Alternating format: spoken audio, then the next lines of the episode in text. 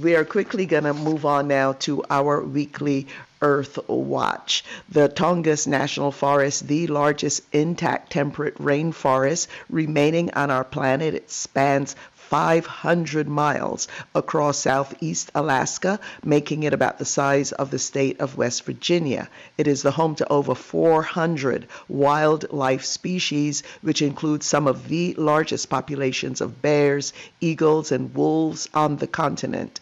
And the Tongass National Forest is also part of the home of the indig- indigenous uh, Tlingit people. For over hundreds, if not thousands of years, they've carried out cultural and spiritual practices in the forest. Many receive ancestral foods and medicines from the forest, but today the forest is under threat. On October 29, 2020, the outgoing administration of Donald Trump exempted the Tongass from the hard fought 2001 roadless rule.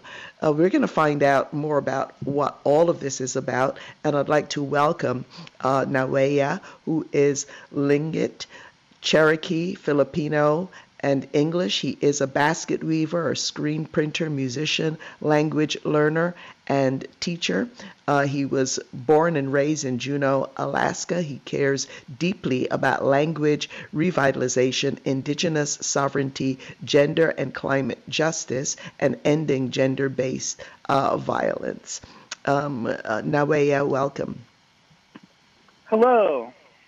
All righty. So great so, Thank you. Thank you, Nawea. So, in the time that we have left, um, tell us why you are opposed to and concerned about uh, what is being proposed for Tongass National Forest and the impact on your people.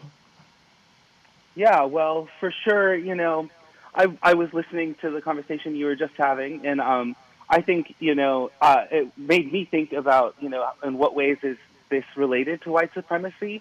And um, I think there's a clear line because uh, for me, this whole process was initiated by the governor of Alaska. And despite, you know, adamant, um, uh, you know, despite tribes being adamantly against this, you know, numerous tribes um, have come out against the the rule change and saying that, you know, we as the indigenous people of this place would like to have these protections maintained. Um, you know these admin, these government administrations have gone ahead um, and disrespected you know tribal sovereignty, and um, and to to me it's it is like you know almost a I mean this may this I don't know it's like almost a form of genocide right? Because our culture uh, is so inter you know so interwoven into this landscape.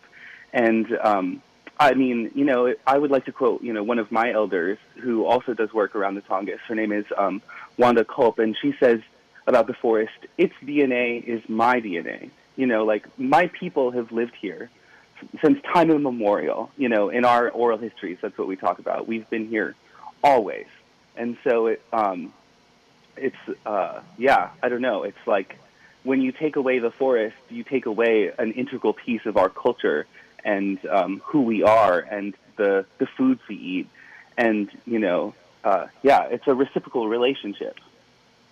Absolutely, and and we know that in a lot of indigenous cultures in the Americas, but also in other uh, parts of the world, uh, trees and and nature and the forests are very important and, and considered very spiritual. And there isn't a connection, I think, in in the Amazon uh, region, for example, there are some indigenous tribes there that don't make a distinguish in their language, the words they use to describe themselves and the forest. That you see it as as one entity. So, uh, Nawea, here you have uh, Trump opening up more than 9 million acres, including vital old growth trees, to industrial road building, logging, and mining, and some of those trees are as old as 800 years old. Uh, so tell us what uh, you are hoping would happen now. I mean, there is a new administration uh, coming in, and will there be a push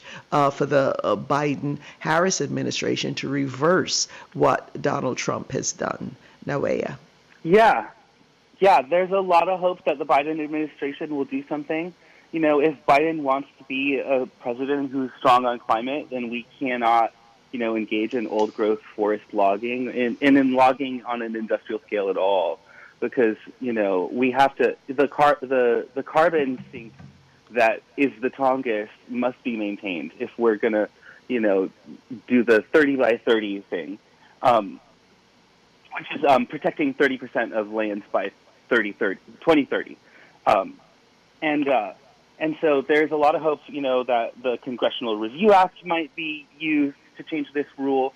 But then um, also this week uh, was the 20th anniversary of the um, of the roadless rule, and uh, there's a, uh, there was a bill introduced um, in this in Congress called the Roadless Conservation Roadless Area Conservation Act, and so there's a lot of you know a lot of hope since you know we won Georgia um, that you know Congress will be favorable to um, creating a permanent protection for these roadless areas because right now the roadless rule is sort of um, uh, an administrative rule and not legislated. Right, and and your reaction? Are you hoping that uh, Deb Haaland, who is Biden um, Harris named as part of their administration, I think Department of Interior, but it's the first time that has happened. And are you hoping or uh, expecting or will push her uh, to ensure that there have been so many attacks? I mean, there's Tongass, but indigenous lands have been so under attack um, always, it seems, but a, a, big push in the last decades. Just some final thoughts from you, uh, Nawea. Yeah, I was really um, glad to see Deb um, Haaland to uh, be, be, appointed. You know that, especially the Department of the Interior, um, uh, it really affects Native American people. You know, we are some of the most heavily legislated groups of people on you know, in this country, um, the federal government has all sorts of influence over our lives, and so I think it's really important that um, a Native person is in a place of power in those systems, because you know, up until now, there's no no one in those in that position has ever had experience of what it's like to be on the other end of federal rulemaking. You know. Right. And uh, for people who want to uh, find out a bit more about these efforts, by the way, I'd like to thank the Global Justice Ecology Project. We partner with them for our weekly Earth Watch. What would you suggest, uh, for people to do? Um, well, you can write your legislators um, in Congress and make sure that they know that this uh, matters to you and that you want to protect the Tongass National Forest and that you um, believe that the process should uh, have respected indigenous rights and sovereignty, and um, and you can also um, uh, find out more. Um, there's a number of organizations who do work on this, uh, but a really great place to look is SEACC.org, which is S E A C C dot org, which is the Southeast Alaska Conservation Council, and they'll have a lot of great information on um, on things you can do to help with the Tongass. And then you can also look, um, uh, you know, find my org, uh, Native Movement, on Facebook or Instagram. And we don't only do work around the Tongass. That's you know one of the things that we work on, but uh, we'll also share information on the Tongass too.